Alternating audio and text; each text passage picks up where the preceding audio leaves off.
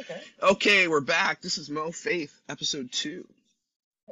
Um, and I was just telling Mo about this amazing movie I saw called RRR.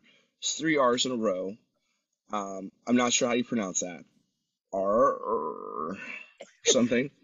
Uh, I'm not- Drill that I'm R. not right. arr, yeah, and it's like the best movie ever.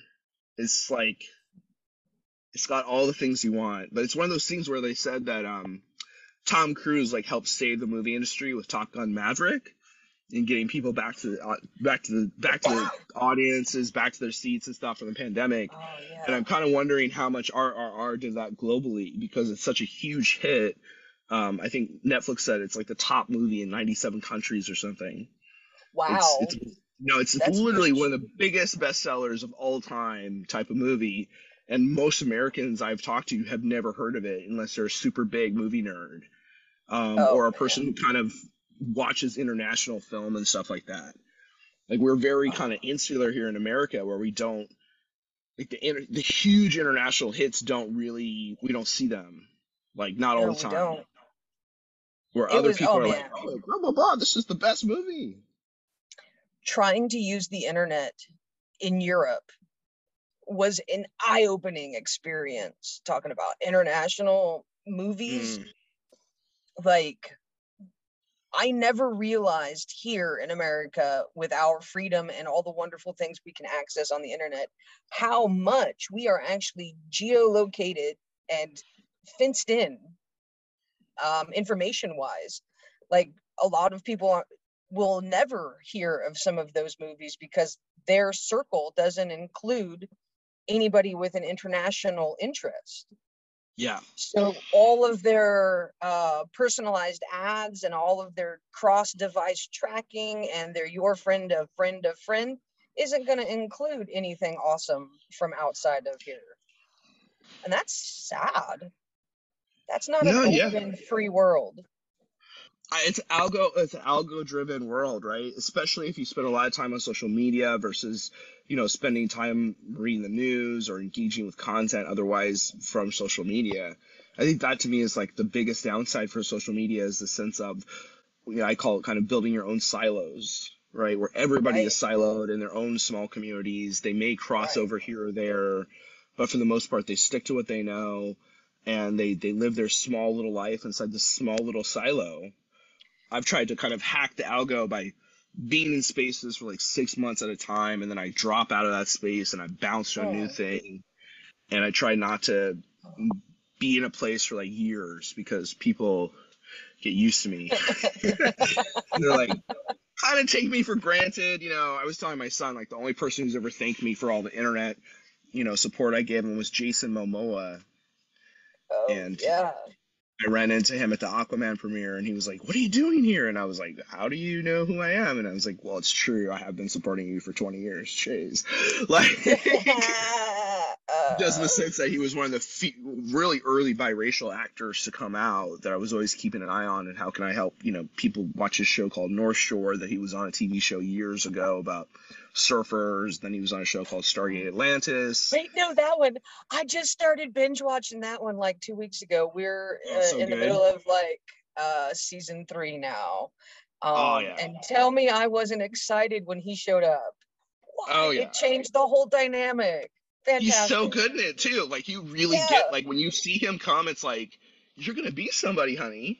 Like you Yeah. can really see it. He had is there's something in his eyes and the way he presents himself to the world and you know, later on I was able to give him like there would be people who wanted support for indigenous support and I'd connect them directly to him and he'd actually show up and like help people in Hawaii with the volcano situation. They're trying to get a big old Mhm. telescope to get kicked off of there because it's like a sacred site where all their folks are buried going back generations so they're like yo like this is a really important mountain to us because it has literally human remains in it that we go and Right, right. visit it's part of like a burial site so we'd prefer you not to put a whole bunch of scientific equipment up there and then be traveling over these graves all the time you know, Right. feels I feel like it makes sense to me.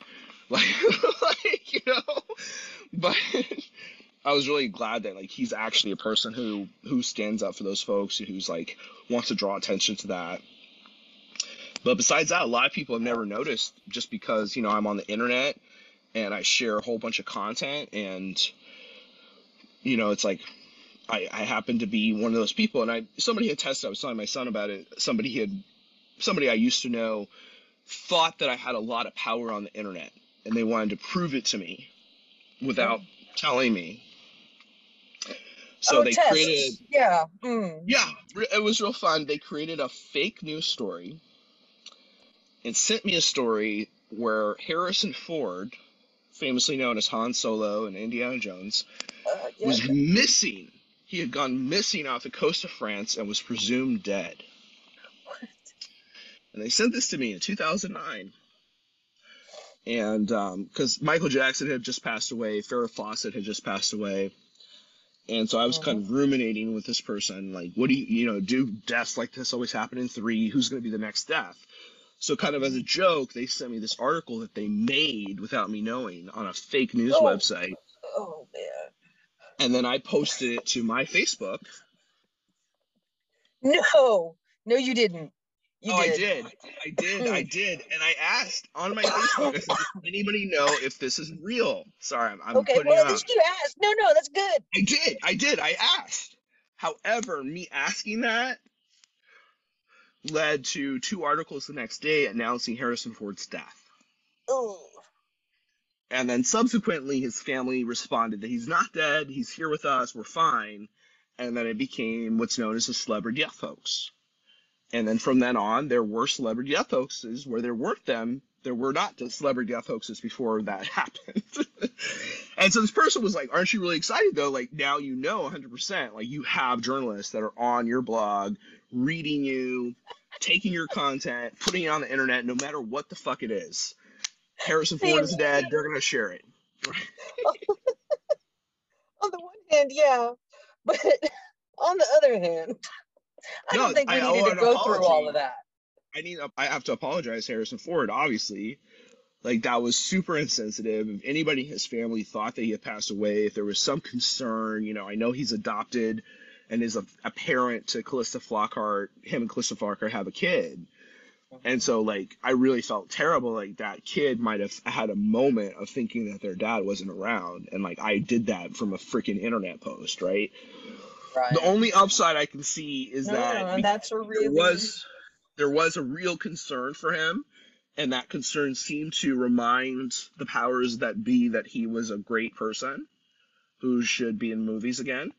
And so within the next couple of years after that after that post you know he was in the star wars movie again. He's coming back to life. He's doing indiana jones again. All this stuff is happening. And so i kind of wondered if i, I might have helped a little bit that might be wishful thinking but I mean, I'm we all probably- have our roles to play. I was gonna say, like, did I did I help potentially? You know, with maybe bringing you back to life, and and getting people to remember that he's this amazing actor. He's on a show now called 1923 with Helen Mirren. So good, like. Uh, he's 80 years old and and best actor of all time in my opinion. Oh Yeah, yeah, it's- it's, about eighty. Wow. Yeah, he, don't know, he's a, a real fit guy. Real He's fit. gonna be He- in I his mean, fifties in my mind for another twenty years. I know it's a thing. They, I guess, they're doing some sort of thing with the new Indiana Jones where they're de aging him for certain scenes or something, and they're using old footage from old movies and inserting Harrison Ford from all these old movies into oh wow. the new, um, the new Indiana Jones to show like back what uh, you know flashbacks. Mm-hmm. Mm-hmm. Mm-hmm. And I thought, well, Man, be we got such great technology for movies now. Well, and I think a lot of people are kind of like it looks AI, so it'll be interesting to see what happens when you take real old footage and you bring it into a new movie, and then it might look really good because a flashback that looks like old footage Mm-hmm. Mm-hmm. might mm-hmm. really be an authentic look for us. You know, I, I think it's kind of a brilliant take. I think I think it's Spielberg who's directing it, so he, he usually comes up with something novel. Oh that kid. man. But I I, I, I do feel directing a Star Wars. no Indiana Jones. Oh, okay. It's the seventh like, Indy, I was I think, or something. Sixth Indy. for just a minute. it's- I was in a whole different universe. Like we might have just had one of them quantum splits. No, I know it doesn't happen too often. I was just reading an article somebody had put together um, about some vintage footage that they had found of Gene Roddenberry, the creator of Star Trek, Yeah, um, yeah. doing an appearance with George Lucas um, in 1986, and I guess it's the only time they ever have they were seen together or ever did a panel together. That they invited the guy from Star Trek to help celebrate George Lucas at the 10th anniversary of the Star Wars movie coming out. Um, and that created something called Star Wars Celebration, which is now a long lasting tradition that every year there's a big Star Wars celebration, traditionally usually in Anaheim, where they have a big conference and celebration of Star Wars. But I, I didn't know until I saw this article that Gene Roddenberry had ever done anything. Because Star Trek people and Star Wars people are usually pretty separate. Oh no, I'm one of the mixed bloods. Yeah, I think there's more of us who are our age who are like next generation kids.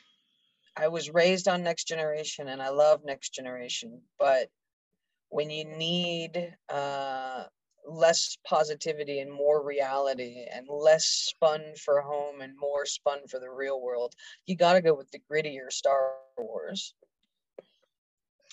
Yeah, I mean, I think it's I I like all the Star Treks. So I, I definitely recommend people watch uh, Deep Space Nine and Voyager and Enterprise. I nobody really saw Enterprise but me, maybe, but No, was I got you. I got you. you I had say to watch it. it was good, but a lot of people didn't watch it. Um, and then now there's this new there's a new set of Star Trek Discovery, Star Trek Mhm. Strange New Worlds, and uh, the Picard show. Have you seen the Okay, Picard I haven't show? heard the last two. Uh, I haven't watched the last two yet.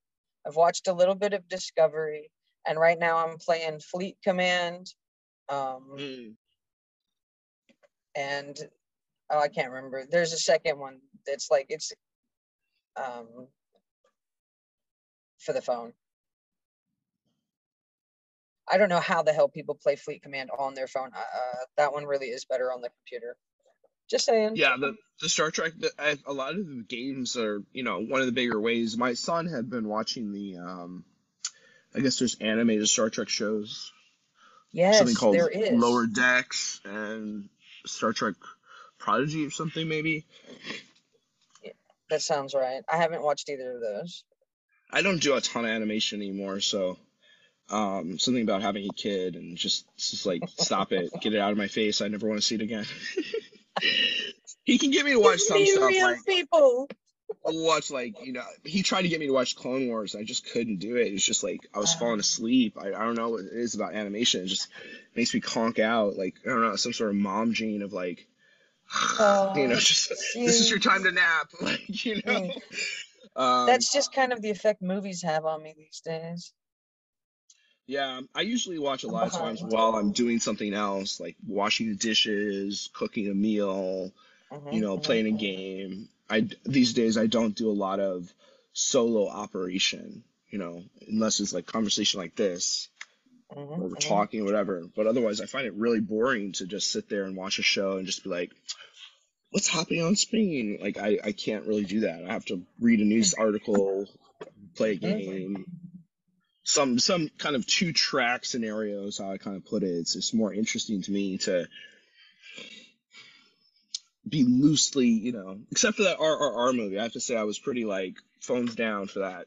Like, what's gonna happen next? How many tigers can there be in a movie? Like, you know, questions I had not asked myself ever really. Um, so I had to kind of I Oh. didn't know what to expect. Even the second time I watched it, I was like, "Oh my god, I missed things." But You've already watched Um, it twice. That's funny. All right, all right, I'll watch it. yeah, no, I don't. I, it's really rare. There's probably like four movies in the whole history of me watching films that I've ever watched again right away. But Yeah. it was so good. Like the other one I watched right away was called Interstellar. Ah, with uh Bullock. Yeah, McConaughey. hmm Yep, my Mr. Matthew McConaughey. I think he's a really great guy. I like that guy. Um, Yeah, but uh, but I, yeah, I, I, I really his living it.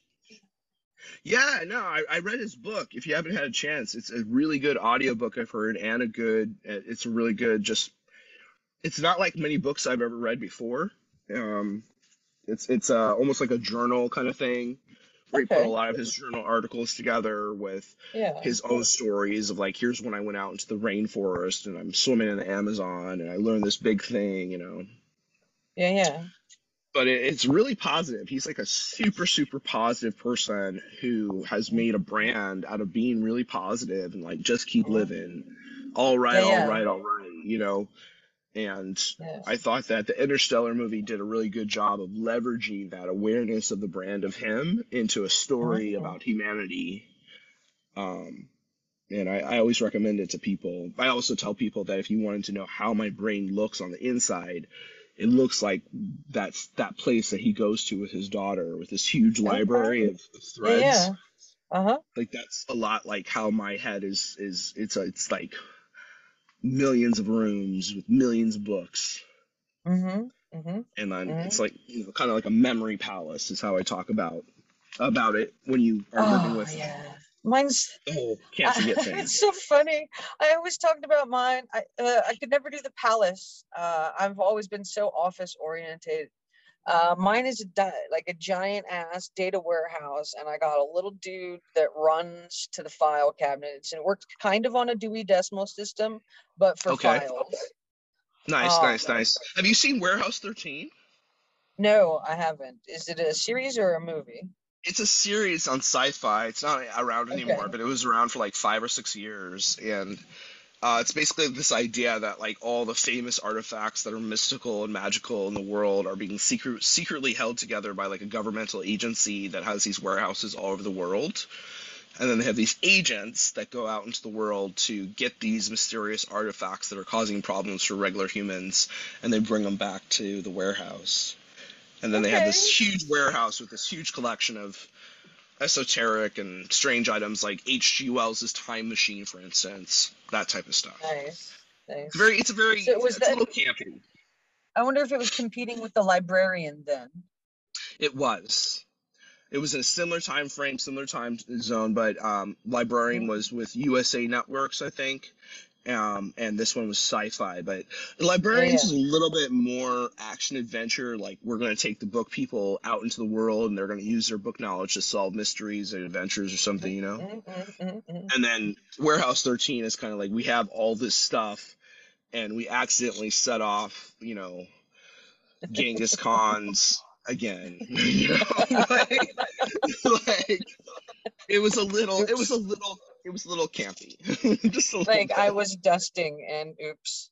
Yeah, very much like that. Like every week was some sort of accidental incursion with, you know, you know, now we have to go figure out, you know, Harry Houdini's lockbox is, has come back to life or something like that. So it, it felt like Oh, there was a limited good. time span on it. You know what I mean? How many Mhm, accidents can you really have? That type of thing, you know? Um, but it was this huge warehouse that had to be categorized and had a, a computer AI system that managed every location of, of the warehouse. So it just kind of made me think of that when you That's said, you know, little guy running around inside, you know, going here, going there, disseminating information, you know. I do, yeah. I tried, uh, like I, I did, okay. Um, having the good memory on its own is useful, but learning tips and trades to make it more uh, resilient and efficient are things that like I enjoy doing. So Mhm. I, I tried doing the memory palace and it turns out that doesn't work for me because my file system is way more efficient for me.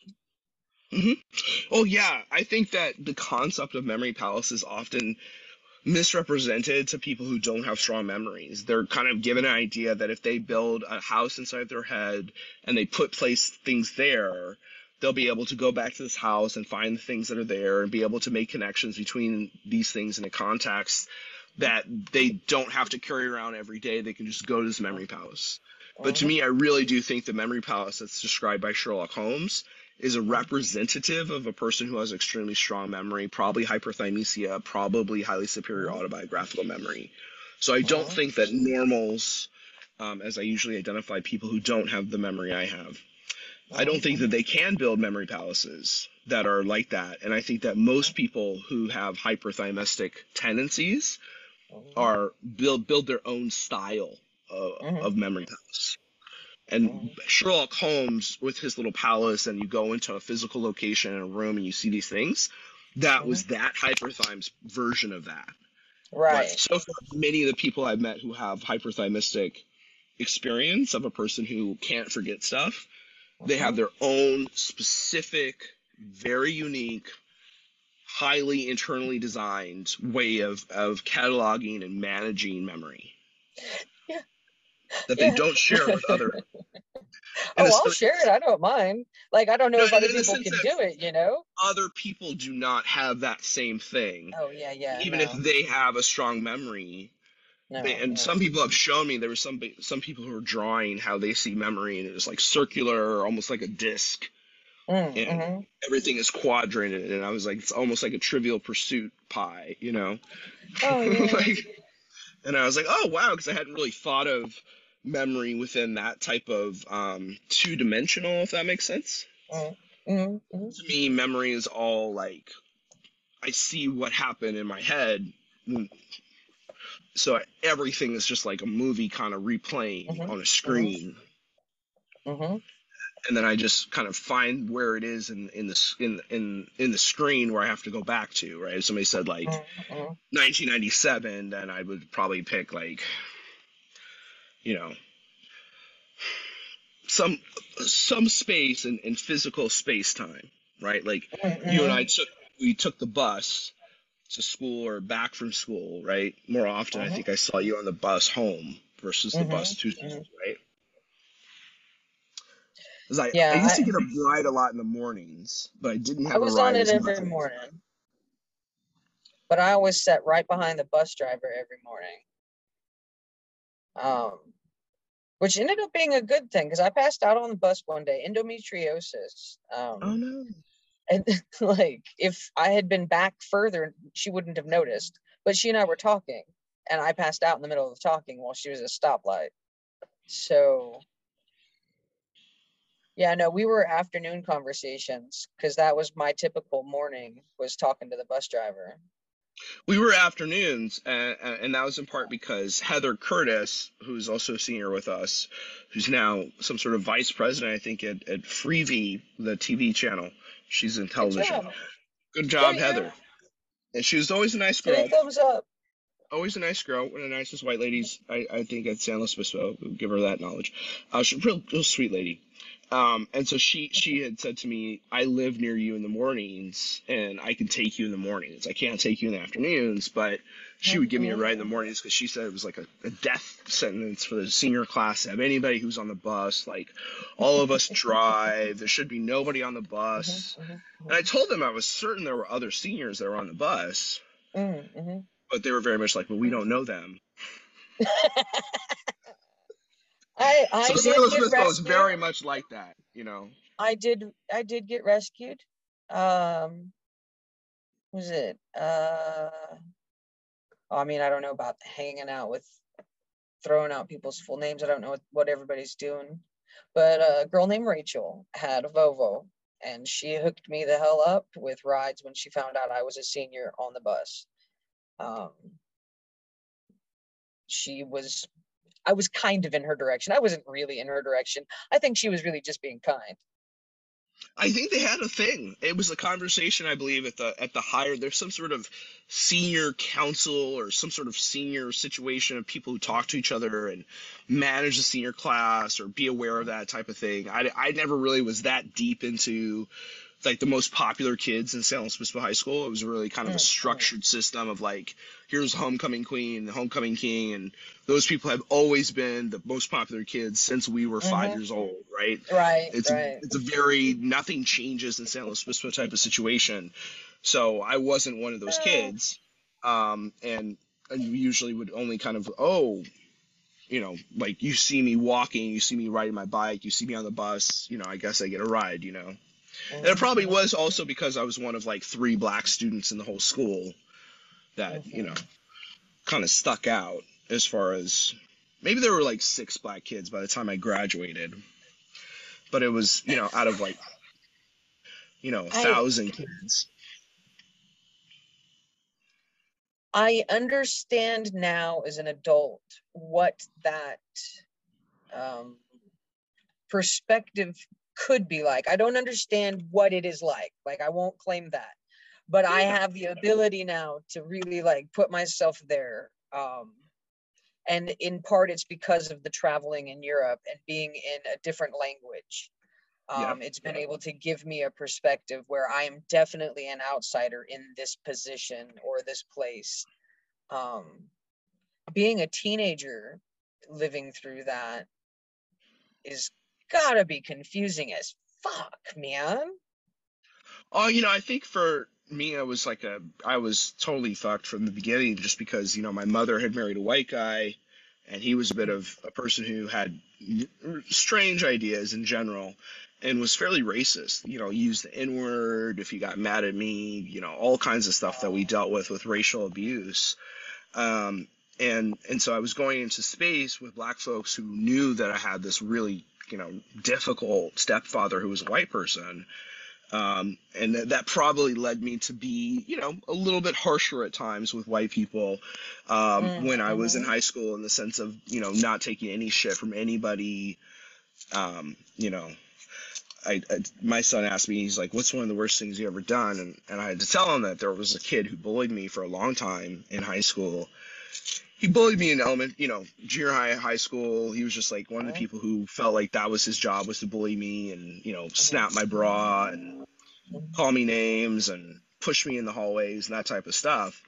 And I concocted a plan because we were in a class together that was doing um, kind of an end, uh, end of year party that was focused on a historical time period. So I Mhm, mhm. convinced a mutual friend of ours to um, uh, make his item a food item, and it was going to be blood okay. blood pudding, a real historic. You know, here's what blood pudding looked like back in the day. It was going to be in a real big bowl, and you know, I did not tell the mutual friend that like the whole goal is that we're going to eventually have a bowl someplace I can pick it up and pour it over my bully. and I did that because I'm a bitch. so like, Oh! I was like, I- oh, as I say sometimes, I forget nothing and forgive even less. oh, So, yeah. Um, Mm. um, and, and, and that's in part because when you remember everything, you remember each of those instances of bullying, and it's like really hard to let it go, right? yeah. And for me, fighting back was, you know, having this kid sopping wet with, you know, red sauce dripping into every orifice of his body, covering his backpack. And I ended up getting in big trouble. You know, I, I, I had to pay for all of his lost items and had to pay for his clothes, had to pay for his books. And so I ended Oh. up just handing him a check and it was like, it was still worth it. like, just in the sense of like, you know, I don't, I don't know. I tell people like, if you've been bullied like that a hard, a long time, you mm-hmm. know, having that one moment of getting back at that kid, it, it feels like it, it makes you feel like your life can be something someday. Like you, you can succeed because, you know, he didn't I- get it. like okay revenge isn't like like let's let's put the little warning disclaimer out there mo faith is not supporting revenge however we understand when it happens I'm just saying. Because we've I'm had our saying. moments We've had our mo- I've had the moment, and I I really don't do it too often. Um, it's it's it's more of like it, it just depends on where you know. Like one time I was at the White House with a person who's very difficult, who deeply dislikes me publicly and privately, and and um, they had done a huge thing for we we had collectively worked on a big brief, a bisexual policy brief, right? So we wanted to give to the White House basically eight different white papers on various issues dealing with bi people's mental health, sexual Uh-huh, assaults, uh-huh, uh-huh, HIV, everything that's super important, poverty, homelessness, all this stuff, right? uh-huh, uh-huh. And we worked on it for months before we go into this meeting. And we had this one person who deeply dislikes me, who I won't name, but they dislike me a lot. Um, and they said, I have to be the one to print this. And we're like, what do you mean you have to be the one to print this? We're all going to be there. We can all just bring like some copies with us. No, no, no. Me and my company, we're going to print it. You know, it's going to be great. So they say, we'll print it. We're going to do it for free. Go, Oh, okay. okay. okay. fine. you're gonna Yeah. do like because these policy briefs are like 50 to 100 pages, right? And they're gonna they're gonna print like 100 copies for the meeting. So that's like a good amount of money. So I'm like, okay, cool. Right. Then it, the couple days before the meeting, they get to me and go, actually, my boss won't let me do it for free. We need you to send us two hundred dollars or something. I'm like, for the paper. I'm like, fine. So I send them money after the whole like we all said we could contribute. We none of us have to spend money on this by ourselves. We can all contribute together. But no, no, no. Okay. Send them money. They come to the meeting at the White House. They get there and they come right up to me. and They go, "I'm so sorry." And I'm like, "Would you forget the papers? You leave them at home?" And they're like, "No, I have the papers, but there was an accident at the printer." So they Oh. show me they, they have this huge bag of all the briefs and they show me that the brief inside of all, all of our the it basically got printed as a draft so all the Oh. comments and all the strike throughs all of that's there Wow. and it looks terrible it looks really Yeah. bad and i'm like i'm not taking this in there no. like i'm not giving this to a white house official like it's better we go in with nothing like we I'd rather tell them the dog ate it. I, I'm like, we could just go in with our lived experience and have some bullshit about. It. I was real hard for us, right? We- It would be We doing better than this piece of paper. right, right. And the person who dis- deeply dislikes me, they're just like, no, no, we have to, Faith. You cannot get rid of this. Our organization paid for it. My boss, da da da. And I'm like, it's okay, it's okay. Let me have the bag. I will take it from here. We gotta get ready for this meeting. We've got to get ready, right? So we gotta get all the people into the White House. That's a whole thing of you gotta get people checked. They've got to they have passports, blah blah blah. They gotta go through a security thing or dog sniffs them, make sure they don't have drugs. Like, you know, so we have all that stuff to do. So by the time we get into the White House, I had had enough time to take that large bag of briefs and sneak around to the south court of the White House where I knew there to be a dumpster and dump those briefs in that dumpster and then return to the meeting without those briefs. And There then when briefs were when the briefs were requested, I had to say they're not in the building. They're not. And the person who deeply dislikes me was like, "What do you mean they're not in the building?" And I was like, "They're just not here anymore." They're like, where did they go? And I'm like, all I can tell you is they're not in the building. I just I pulled like the White House like all I can say like all I'm allowed to tell you you know but I I'm one of those people that like I don't want other people to be embarrassed I don't want to be embarrassed for me personally but if I had mm-hmm. brought like a whole bunch of folks and it helped organize a space for a whole bunch of people to stand up and share their truth I'm not going to embarrass you while you do that we ain't going to oh, come up there looking filthy I don't know. That that might just be a black, you know, me, Faith. I'm not sure, but my lived experience says that that's not something you want to do. I mean, I don't particularly think it's a good idea to just throw people under the bus. So I tend to give them a hand out of the way. Just, just, I just couldn't. I mean, and I'm sure that person was really like, listen, I think the briefs are fine, but I knew from a professional pers- perspective of being in rooms and being in offices that if you were to give somebody that, they would very much look at you as not being prepared. Yeah. right? You're not prepared, you're not professional, you didn't come with the right things. And I, I told the person, I was like, we can email all these folks that we meet, we can email them the briefs, you know. And I found out later that this person who doesn't like me ended up setting up their own meetings with the policy people and bringing their own briefs, which were appropriately printed, Right. you know, to future meetings. And I was like, that's exactly fine. Like, I'm totally okay with that.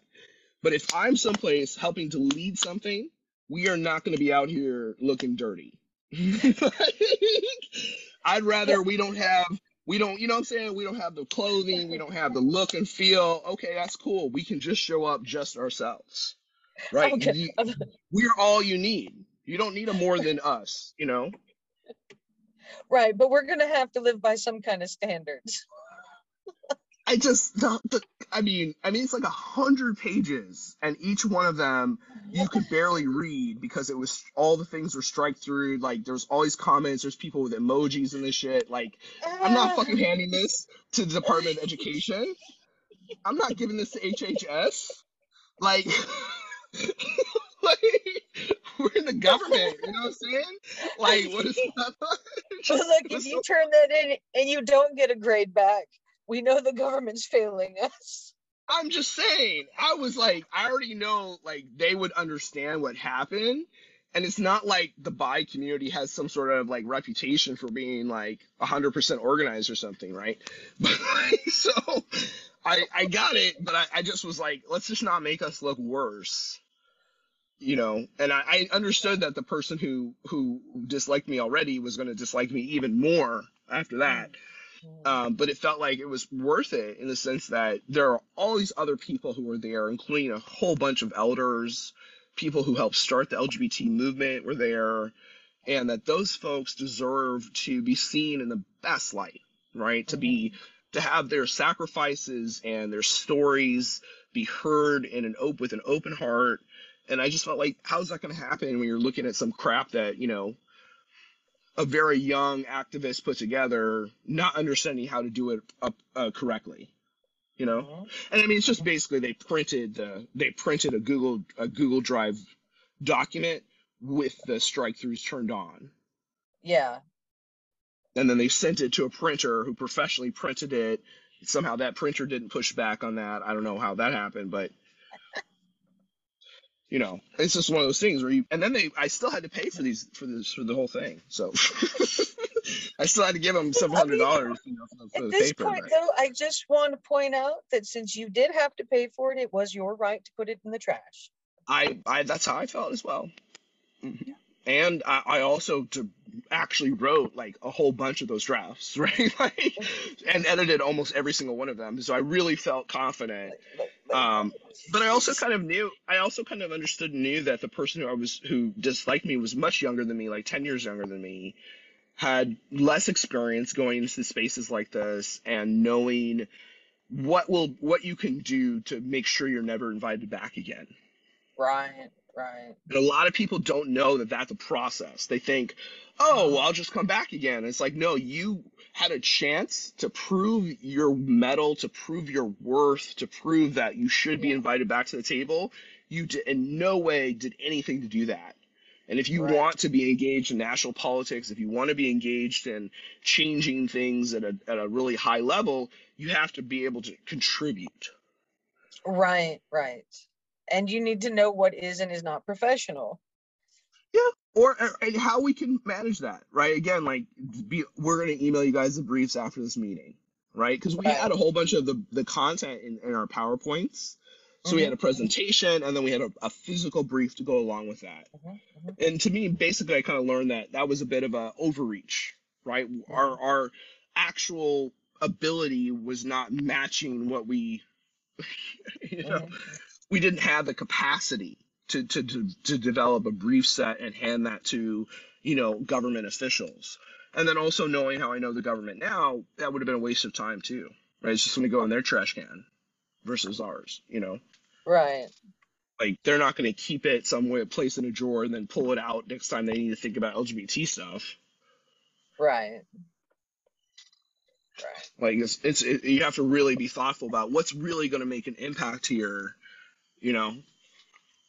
But people were trying. They were trying to basically tell people that hey bi people have really high levels of social and physical disparities higher rates of cancer. Bi women have higher rates of cancer than lesbian women for certain cancers. Bi men have higher rates of anal cancer than gay men or straight men. Wow. you know that there are very specific disparities that bi people have more experience with and yeah. then unfortunately, bi people's disparities drive LGBT health, while at the same time, LGBT organizations and LGBT centers refuse service to bisexuals. Do they really? That's fucked up. Um, all the time, all the time. Even I, you, I, I Faith Cheltenham, I can't get served. I call LA. It could be because I'm a conservative, so I will have to factor that in. But part of the reason why I am a conservative is I'm sick of going places and being turned away. like, you know? And I was sick of stories, you know, sick of all these. I had these bi guys. Oh man, these poor bi guys. They couldn't get PrEP. A whole bunch of them. I'm talking like dozens across the United States were telling me, I can't get PrEP. I'm trying to get on PrEP. And, and PrEP, for those people who don't know, is, is a drug that you can take once a day or sometimes once a week, or even they have some now that are once a quarter and it's a drug that helps prevent you from getting HIV, right? Mm-hmm. So if you take this, you will not get HIV. You can Mhm, mhm. have sex with people who possibly have HIV and not get it if you're on this drug. But bi men are and bi women are not allowed to get the drug, not at the same levels, not at the same rates, because there's no research about bi people who sleep with straight people. So we don't know how PrEP will affect straight people partners. And so Oh. there was a, a strong hesitancy to give PrEP to a bi man or a bi woman or a bi person who's non binary because we don't know how that will impact their partner. Will their partner get sick? Because there's been no data about different sex partners who use PrEP. That all the data about PrEP was only not, and also none about lesbians or bi women who might have a male partner and want to use PrEP. Oh, oh, I'm running out of battery. Oh no, you got a battery thing? No, I don't. I'm in the car. Okay. Oh no. Yeah, no, I don't. Well, that's Well, okay. We can probably close it down in a few minutes. How much Yep. time do you have? Until the screen goes away. Fair enough. Uh, it's this is a janky. Okay, this this computer saved my life, and actually, let me let me give a shout out right now to the reason why I have this computer. Brahma Sin is a man who helped uh, Zeems when I was working on the game at the beginning of COVID. Um, Yeah, we were doing some hackathons, and I, uh, Jen and I reached a point where all of our computers had died, and we couldn't continue on with the hackathons. Uh, and if it wasn't for Brahma and um, Rachel, uh, I can see her last name, but I can't get it off my tongue. Um, Rachel is, uh, both of them were doing mentoring with us. She's a, a doctor and does uh, into, into ah, viruses. She deals with Oh. viruses. Oh my God, no, the word just got stuck on my tongue. Um, Oh, epidemiology. epidemiologist. Thank you. God. Oh man. There's your language word for the day for MoFaith. Sponsorship here. Epidemiologist. Knows a lot of good stuff about viruses and fighting viruses. And uh, the two of them were very instrumental in helping with at the like if it wasn't for Brahma, we wouldn't have the computer at all. Um, man, someday, not this episode because the computer is dying, but we'll have to talk about like one of our our projects that we're most proud of. You know what I mean? Like I Yeah. would, because that was amazing. Uh, Brahma hooked us up with a computer. We were able to finish the open world builder on Flow, um, and I submitted the Kitty Vortex for the Zeems game, and we got the first layout of, of how to do a bridge. And uh, we wouldn't have been able to finish the builder if the computer hadn't arrived. Shout out. So Brahma, much love, man. And what's that website for the Zeems game, by the way? What's the name Oh, of the website? yeah, Zeems.org shameless dot plug. com? Uh, actually, it's Zeems XYZ. You know, Oh, okay. everything you need to know about Zeems XYZ. Z Z E E M S. MZ dot XYZ. All right, say that one more time.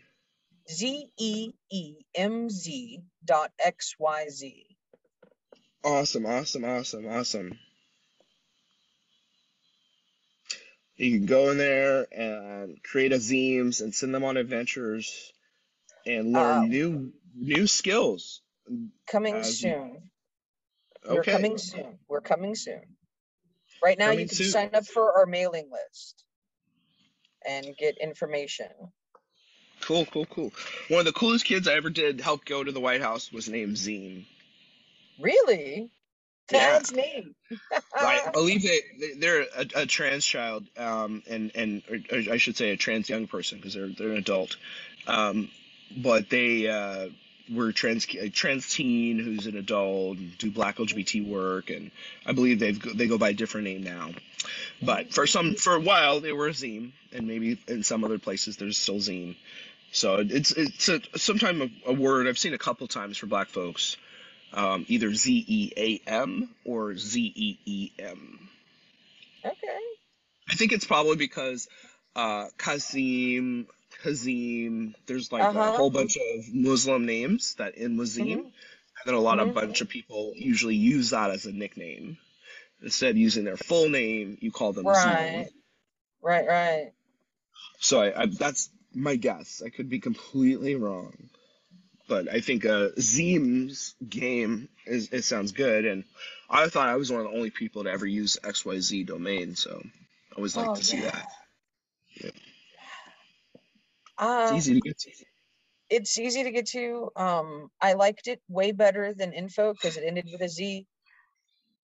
And this is the Zeem's game.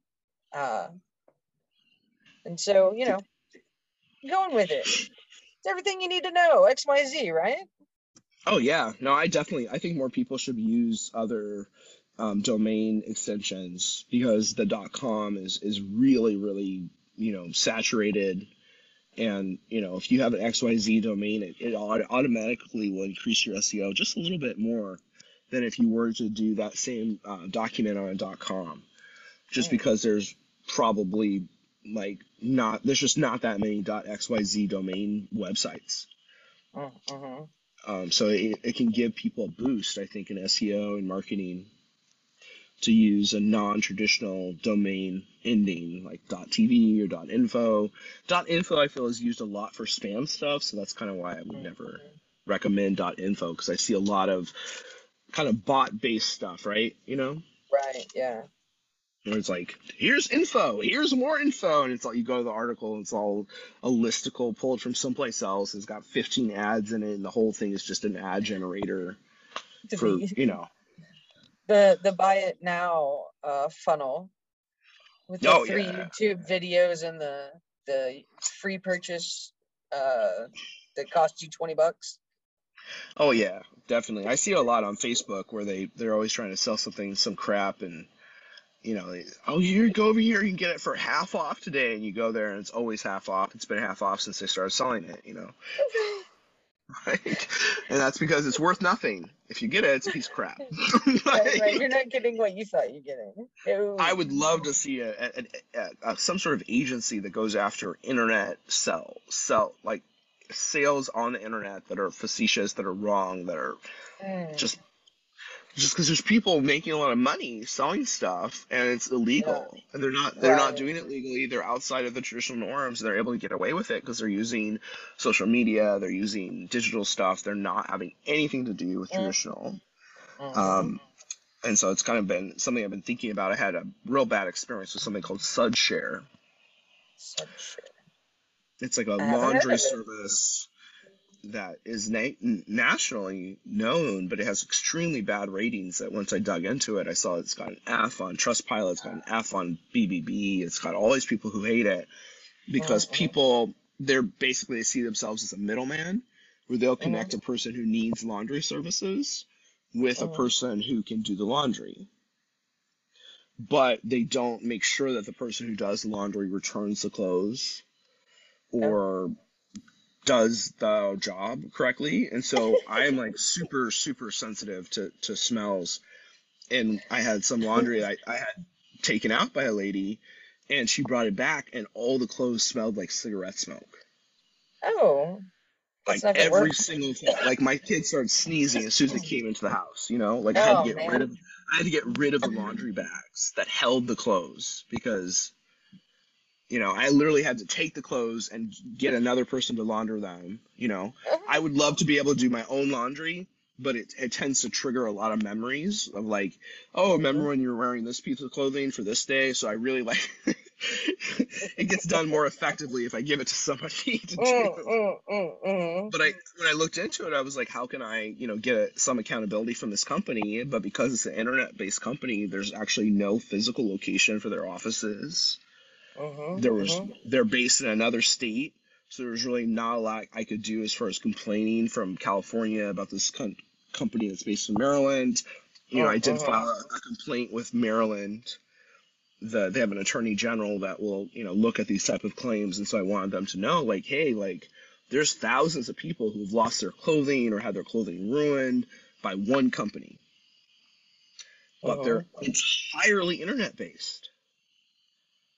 Like nothing. It's like you you know. There's almost nothing that I can do or any consumer can do because they have no brick and mortar. There's no corporate uh, organization. There's no team that you can speak with.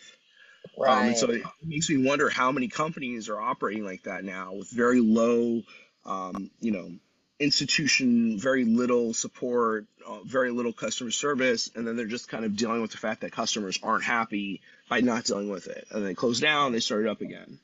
Uh-huh, it seems uh-huh. like it's, it may be becoming a, an issue with America, not just with like clothing, but with lots of different stuff like makeup sellers or skincare stuff or uh-huh. anything you see on a Facebook ad. Facebook ads are just dangerous places in general. Um, yeah, I mean, selling stuff that's not working. Like this cream, if you put it on your face, all of the impurities will be instantly drawn out.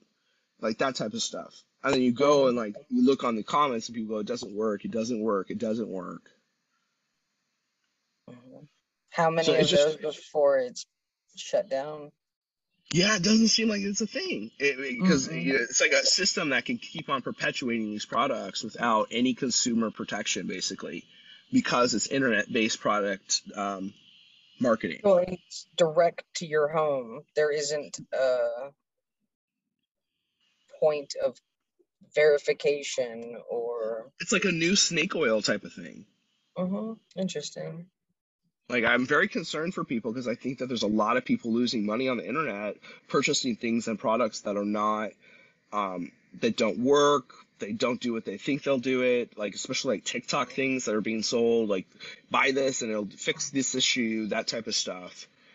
Uh-huh. And I'm like, is that actually doing it, or are people kind of in a loop of that parasocial thing that we are talking about last episode of, I'm going to get this product and I will have the life of a person who I saw using this product in the video. Right. In which case, hate to burst your bubble, but emulation is not um, just a matter of purchasing a product. There is a lot more that goes into being whomever that person on TikTok is than what you can see in that. Yeah. No, I, it's very interesting to me. I mean, I, I, I must believe it has to do with the fact that in some way, I feel like the normals and the people who have less memory are recognizing this this deficit, and that oh. TikTok and these social mediums are allowing them to act as if they have more to their memory than they really do. Mm-hmm, so by mm-hmm. engaging in these these systems, it allows them to kind of tie themselves to something that's real and they go, okay, well, I get on TikTok, I follow the people I like, I'm engaged, and to a certain extent, that means to me that they're also engaging remem- memory. Like they're uh-huh. going, I remember this TikTok person, I want to see them again, and they're uh-huh. tying their ability to have memory to social media stars and social media experience. Uh-huh. And I wonder for people who don't remember everything, but now are like, oh, I remember this, I remember that, are they actually increasing their memory capacity via social media? Listen. Okay, so there's a the the recent Sherlock move uh, shows with uh, Benedict Cumberbatch. There's a scene in there where he doesn't know about the science of astrology, um, astronomy. I mean, and he's like, I don't. It doesn't matter that the Earth goes around the sun. Why? Why did? And Watson's like, Yo, I, I know that though, and you don't know that like i wonder what what they don't know now what we as a society don't know now because we are well we're sharing culture in a way that we have never shared culture before actually. Mm-hmm. and we are we are voyeurs in other cultures of our choosing. Like we have the ability each of us to choose what of those cultures that we have access to that we're gonna watch. So, um, for instance, I have a niece that loves anime and she plans on going to Japan one day. Uh, and she's gonna climb Mount Fuji, and I really fully support her in this. I think that kind of adventure would be fantastic. Simultaneously, I also recognize that she is got a focus on a foreign culture and not mm. an interest in her own culture. Oh, and I yeah. don't know, like how, with just that as a small example, what is that doing to us on a larger scale? Is it opening our minds more? Hmm. Yeah, I I think it's a question of, especially when you factor in kind of the racial awareness that's happening for a lot of people in various countries where they're going they're asking questions about their ancestry they're asking questions about the the status of themselves within an empire within a colonization framework mm-hmm, mm-hmm. and then going from there potentially going i don't want to be that person right i want to mm-hmm. be somebody else mm-hmm. i want to engage in other culture because my culture is a colonizing culture my culture is this you know this thing and that thing and I do think that that's also really representative of people who haven't been in touch with their culture. So, like mm-hmm. folks who are Italian, I don't see that with as much because mm-hmm. Italian culture is still super strong in the United States. Yeah. Right? Like they've mm-hmm. got Italian stores, they've got Italian shows, they've got Italian American concepts that they are like, my mom cooks the spaghetti this way, you know? Uh-huh. Um, uh-huh. and if you don't have that type of cultural touchstone and cultural uh, affinity, you know, you're kind of figuring out, well, I'll create my own. You know, I'm uh-huh. super into this, I'm super into that, blah blah blah blah. Uh-huh. And it, it's a big question about how how do those other cultures feel about those folks, you know, engaging with you know manga and anime, um, and then coming over to Japan and wanting to be there because that, that's happened a lot with them. I'm sure, pretty sure they have some feelings about that at this point. Oh. Um, you know that but a lot of folks who I've known who've gone over there to like teach English or like love spend time with Japanese mm-hmm. culture, I feel like have had a lot of good experiences because Japanese culture is like welcoming to people who respect them and people mm-hmm. who celebrate them and people who love this culture like they do mm-hmm. will have a good positive experience. Right. that's something that Japan is has built up over the last 20, 30 years of like we want you to come, we want you to spend your money here and you know respect us and we'll respect you where you don't necessarily feel that way like about France, for instance, right? Like you know Americans in France will get some shit if they start being American, right? They're not going to be like, "Come, come, please, please, please," you know. Like I, I haven't heard anybody in France or any of the European countries begging for Americans to come or super excited you're here. Whereas in right. Japan, I do there's a welcoming of Americans, a welcoming of other cultures. Mm-hmm. Um, and maybe it's because it's an island, right? And they've got to have people come to spend money. Otherwise, you know, they don't have the same ability to to trade.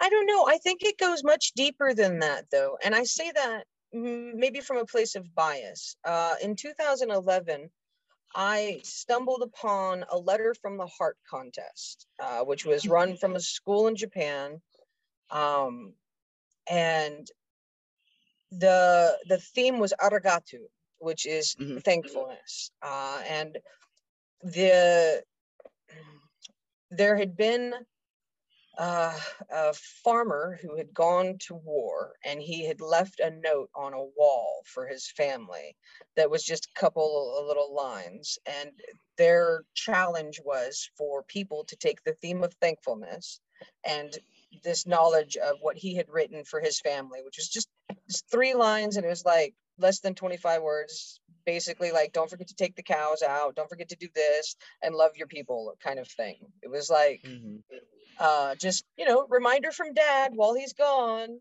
Uh, but that was from i want to say like maybe the 13 or 1400s that this had happened. And so by the time i'm writing this it's 2011 it's shortly after the fukushima uh, nuclear disaster. And um, they're still in the middle of doing a contest for thankfulness. Like that says a lot to me about the culture and the people. Like we have something really heavy happening right now and it's disturbed a good significant portion of our population but we're still going to do this contest and we're still going to celebrate what we're thankful for like yeah i think that's i think that's a, res, a, a resiliency mm-hmm. You know, which I also do think might come from the island aspect as well of, of being a fairly large island, but still being isolated, being self-sustaining, having to deal with stuff.